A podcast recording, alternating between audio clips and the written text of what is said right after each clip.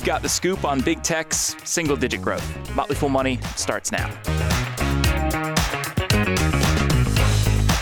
I'm Dylan Lewis, and I'm joined over the airwaves by Motley Fool analyst Tim Beyers. Tim, thanks for joining me. Thanks, Dylan fully caffeinated, ready to go? I'm excited that you're caffeinated. We're going to need that caffeine. We have big tech earnings. That means some big reactions. Yeah. We're going all in on the big companies today because we have results from Microsoft and Alphabet kicking off the run of the tech giants, giving their updates. Tim, that means we're talking cloud. We're going to talk AI, maybe talk a little bit about some leadership changes at these big tech companies. So you're saying we're playing buzzword bingo? Is what is what we you're telling to. me? yeah, get out your cards, listeners. Uh, it's one of those episodes. Tim, why don't we talk a little bit about Microsoft to kick things off? We have earnings and revenue ahead of expectations for the quarter. Top line grew at 8%, stocks down about 5% since reporting. What's going on there? Well, the the revenue outlook was disappointing, and I put disappointing in air quotes that nobody can see because we're on a podcast.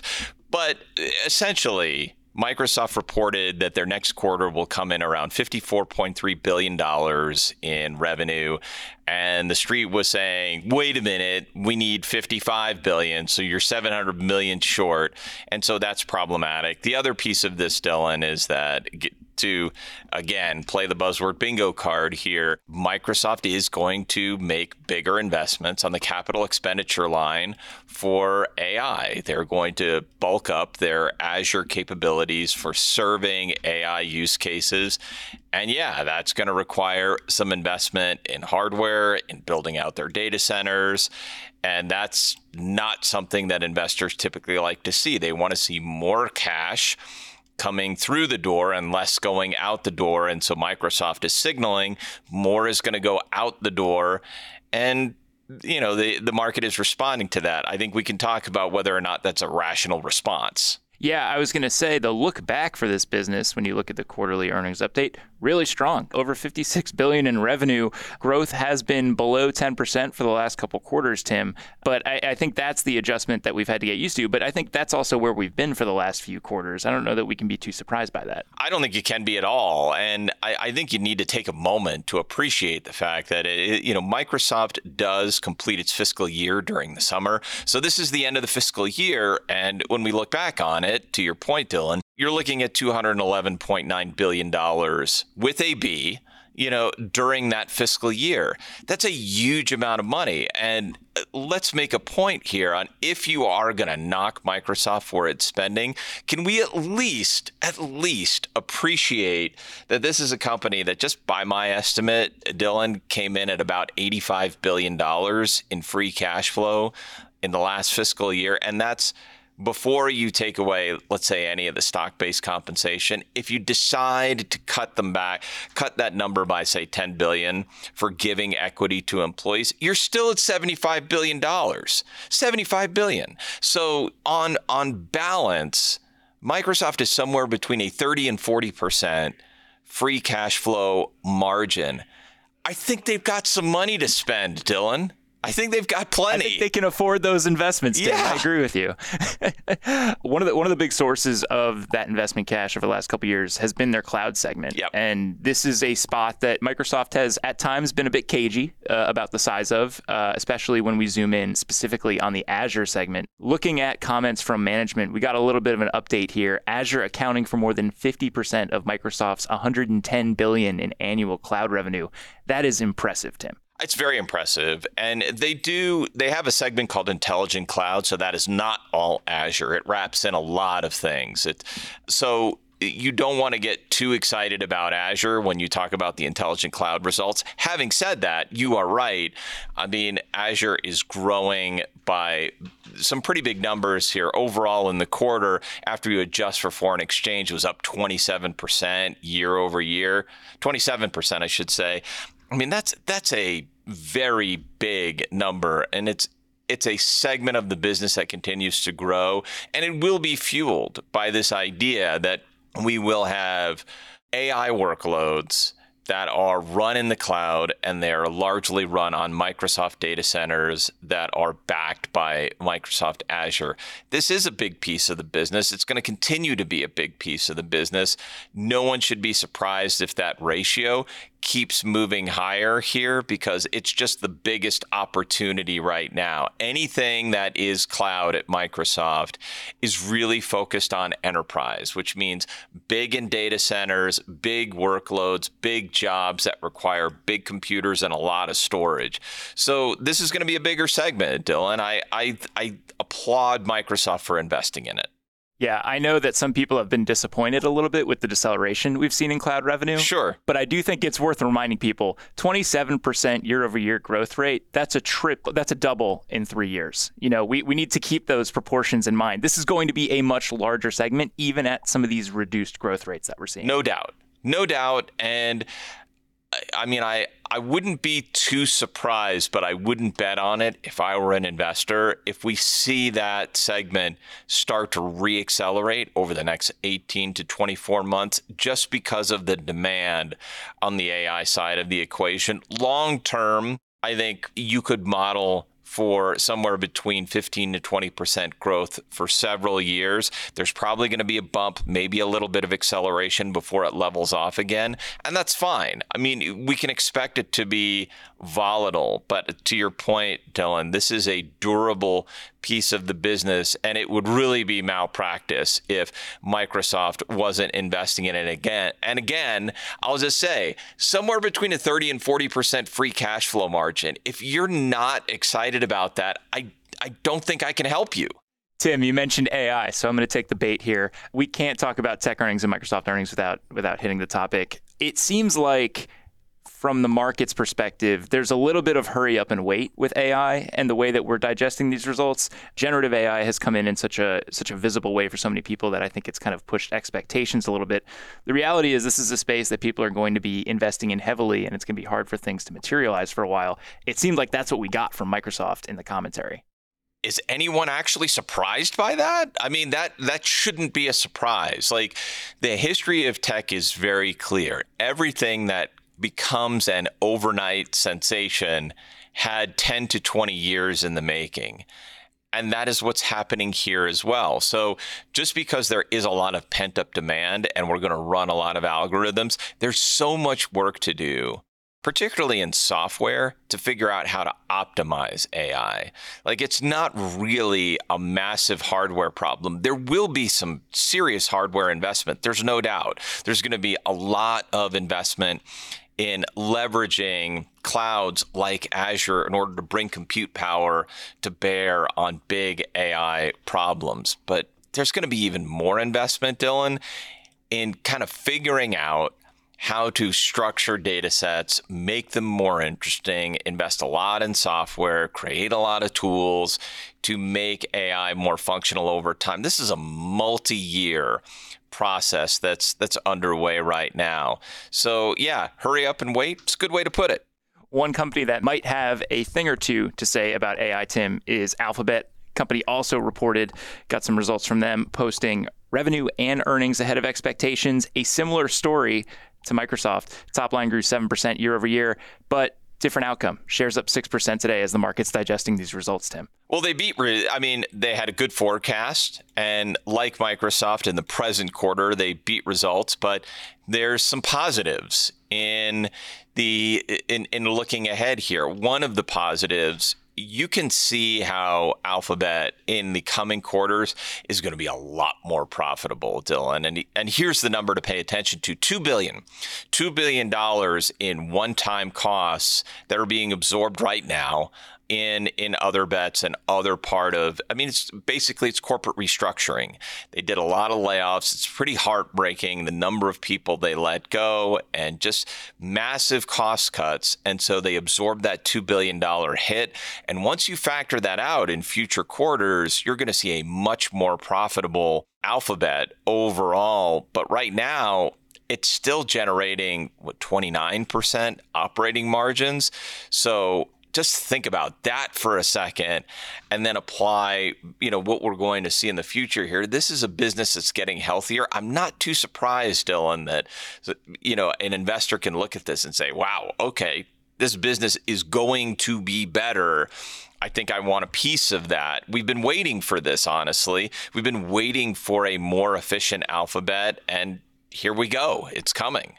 I think one of the other reasons you have to look at the results from Alphabet and be encouraged is this is all happening with 3% year over year growth right. for their advertising business, which we know is just not going to be the status quo. It's been the case for the last couple quarters, but I have to imagine as we, you know, get into a situation where companies are a little bit more comfortable spending on marketing and we hit that holiday season, that number is going to start climbing a little bit you wouldn't expect YouTube to have another quarter of year over year 4% revenue growth. That seems unlikely that we're going to see a lot of that, particularly like you said, heading into the holiday season.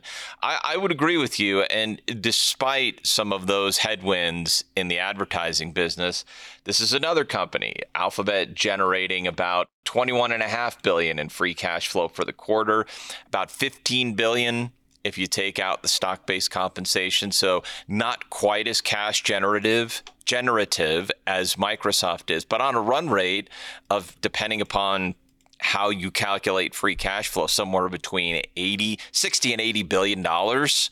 Again, that's a lot of money for a, a company that has well over $100 billion on the balance sheet right now. You mentioned their focus on efficiency. And when I think of efficiency in Alphabet, I generally think of one person, and that is Ruth Porat, the company's CFO. With the earnings update, Tim, we found out that she'll be leaving the CFO role to become president and chief investment officer. How are you processing that news?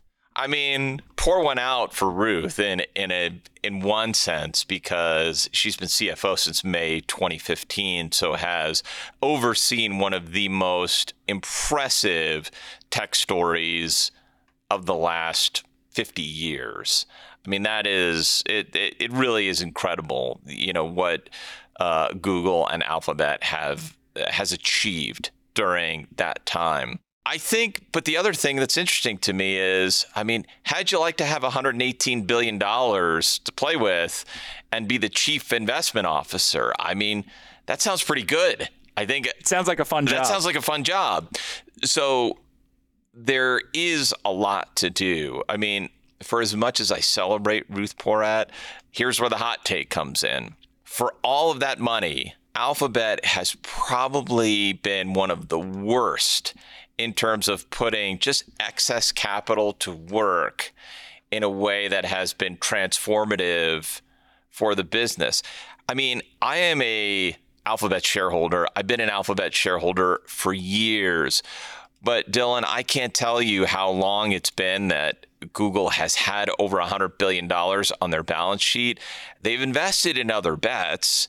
They've invested in some things, but have they really transformed the business in a way like with all of that money what could they have done that would really transform the business? Now they've built google cloud and google cloud is getting better and it is getting more profitable. But i i think this has probably been one of the most capital intensive but also wasteful businesses over those years. So it'll be really interesting to me. What does she do now? Does she make other bets a lot more efficient?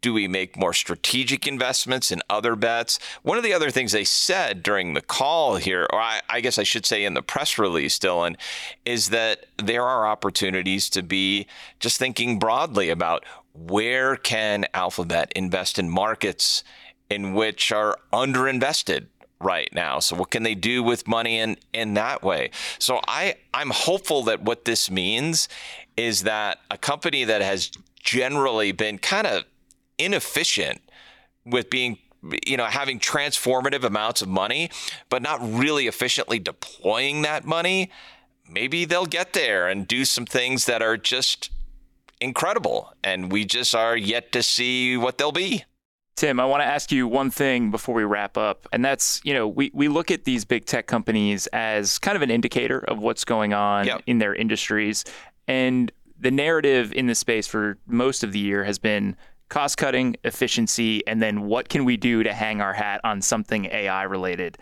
Do you see those trends being kind of the dominant things that people are paying attention to this earnings season, or do you see anything else emerging? I have said on on Motley Fool live in the show that I do with with Tim White. We've been talking on this week in tech about this idea that there will be a bigger emphasis on data and big data sets, and that there's probably going to be some gravitational pull towards companies that actually are attracting highly useful, highly valuable data and that that'll be an indicator of value and I think we're going to see more of that. You'll you'll see more companies doing that, but for the most part, yeah, I think it's going to be the the themes that you're talking about. For the record, Tim, I think focusing on large data sets is a way to say AI without saying AI. I think you're probably right. Mark it on the bingo cards, listeners. Uh, Tim Beyers, thanks so much for joining me today. Thanks, Dylan.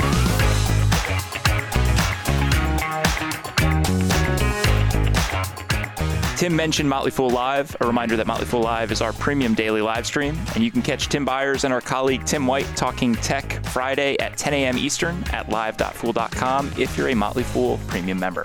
We've got more Motley Fool money ahead. Match Group and Bumble have millions of paid users, but how many of those daters are sticking around for a long time? Mary Long cut up with Motley Fool contributor Ryan Henderson to discuss the business of dating apps.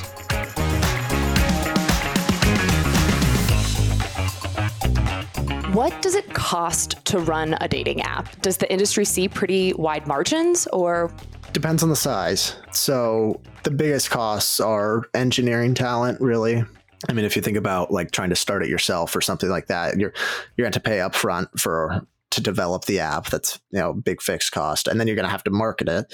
There's a lot of marketing that needs to be done in the early days, and if you go back and look at the history of Tinder and Bumble and Hinge grew a little more organically, but if you look at those, they were going out to college campuses and they were like doing boots on the ground marketing, like get on this app. And you know, and uh, college campuses are kind of this ideal place for it because it's kind of its own like niche geography. You can kind of hyper localize, but that those are the two big costs. And then as you scale, the incremental costs or the variable costs to signing up a user are tiny. I mean, you pay app store fees you probably pay the payments processors, so MasterCard and Visa, but really there's not a lot of cost. And so Tinder reportedly has, and Tinder's the largest one in the world, reportedly has 50% operating margins. I mean, it's, it's a very profitable business when you get to that level because like a social media, it tends to have a network effect where if you're single and, and you're a dater, you want to be on the platform where there's other daters. You don't want to be on this one where you're like waiting to find just an account for like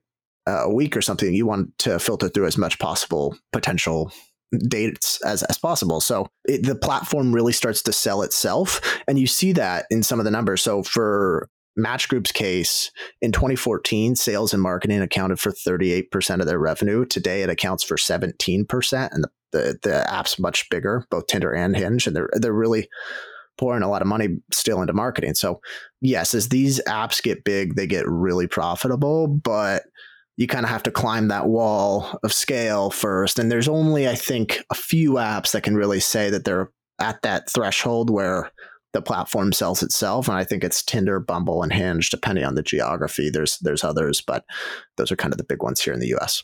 And you mentioned the importance of the network effect when it comes to a dating app. And when it comes to competition, the story of Bumble kind of looks like the story of David versus Goliath because Match Group is huge and owns Tinder, right? The the biggest dating app in the world. And comparatively, Bumble's market cap is quite small. Does Bumble have to overtake Match Group in order to be a success? I don't think so. I think the pie is they have. I believe they've eaten some share in terms of the market overall, but I think the pie is growing enough that it's not a winner take all scenario. You know, there could be a lot of winners here. For to kind of give some numbers on it, there was a study done, I think, by Stanford Business School in kind of the two, uh, and it and it showed throughout the decades and anyone that's familiar with online dating might have seen this chart before around 2007 2008 20% of heterosexual couples in the United States met online. 10 years later, that number jumped to 40%. And a lot of the respondents, I'm willing to bet, were lying. The ones that said they met in a bar, they met in a restaurant. Sure, that's when they first physically met, but I'm sure they met online. And it's even more popular in same-sex uh, relationships. They it's climbing and climbing here in the U.S. and then in more less developed markets, it's kind of more stigmatized. Like it's, I think in the US at this point, there isn't that much of a stigma around it. But in other markets, it, it really is still there. And so I think as that kind of comes down, there's a lot of room to grow internationally, and Bumble's doing that. And, and they kind of have good counter positioning, I think, against Tinder because it kind of they, they, brand themselves as kind of the safe platform very women centric women message first and so that's how they brand themselves and i think it works well for them and i think they they have plenty of room to grow users and if you just look at the last five years hinge bumble and tinder have all grown steadily and and their market shares have been relatively flat i think bumble's kind of eaten share a little bit and hinge has too but tinder's kind of the uh, as you mentioned, the elephant in the room. So it's got like a lot of users to shed, I guess. When it comes to Bumble specifically, what is the growth story or the growth strategy? Is it to expand internationally, to acquire smaller startup dating apps, or to just kind of keep eating into the market share of the Goliaths that we've mentioned? You know, reinvesting back into the business, the, the Bumble platform specifically is probably where they're getting the most attractive returns and just like, you know, probably app store marketing, that kind of thing. At this point, the marketing is probably limited in terms of what they need to do because so many people are already used to the platform. A lot of it is international growth. They are one of the top apps in a lot of European markets.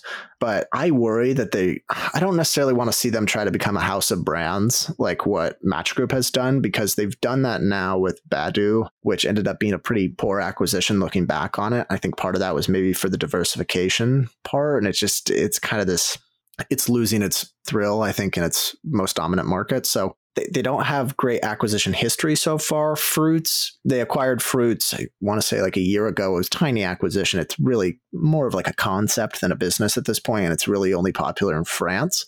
Maybe they can specific. Yeah, and it's it's just like it's really kind of gimmicky. Like the app doesn't work that well so maybe they can you know throw their back end on it and kind of have better tech and you know better resources but I, I, think ultimately the best thing they can do is brand yourself as the safe platform, really focus on kind of user verification and making sure that you're treating your users well because that's where Tinder has lost some share is is in being kind of this not so safe platform. So really, you know, branded that way. And then they've got other avenues like Bumble BFF, where they've kind of, I don't know if it'll necessarily move the needle financially, but it's a way to kind of be a differentiator in what's an otherwise pretty commoditized market. Yeah. And even if someone isn't paying for Bumble BFF, if Bumble can win over that user and then get them to use the dating app and monetize them that way, I can see that to being a fruitful path.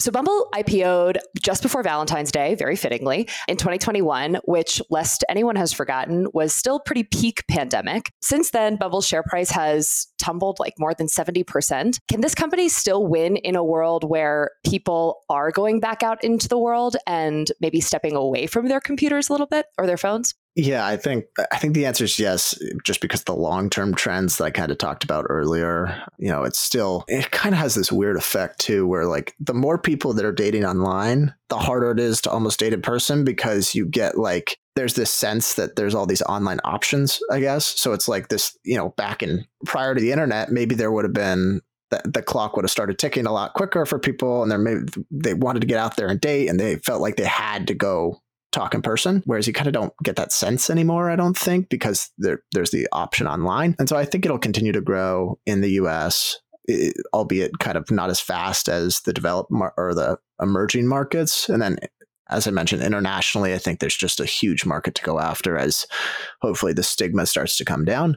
But so I think there will be a lot of ways to win for them, plenty of room to grow and and different also there i think there's pricing power in one way or another. There, and it's not necessarily like just a pure pricing increase but like can you can you mix the pricing plans so that ultimately it's revenue accretive? Like can you do a five day plan that's 15 bucks or something like that? Can you do shorter plans higher spend that kind of thing? And I, they've done a really good job of that because paying users for Bumble is up like 3x since the IPO, and average revenue per paying user is up just barely. But I mean, that's what they're doing is they're they're adjusting their pricing plans so that they can get as many payers and still get a, a healthy revenue of revenue from each pair.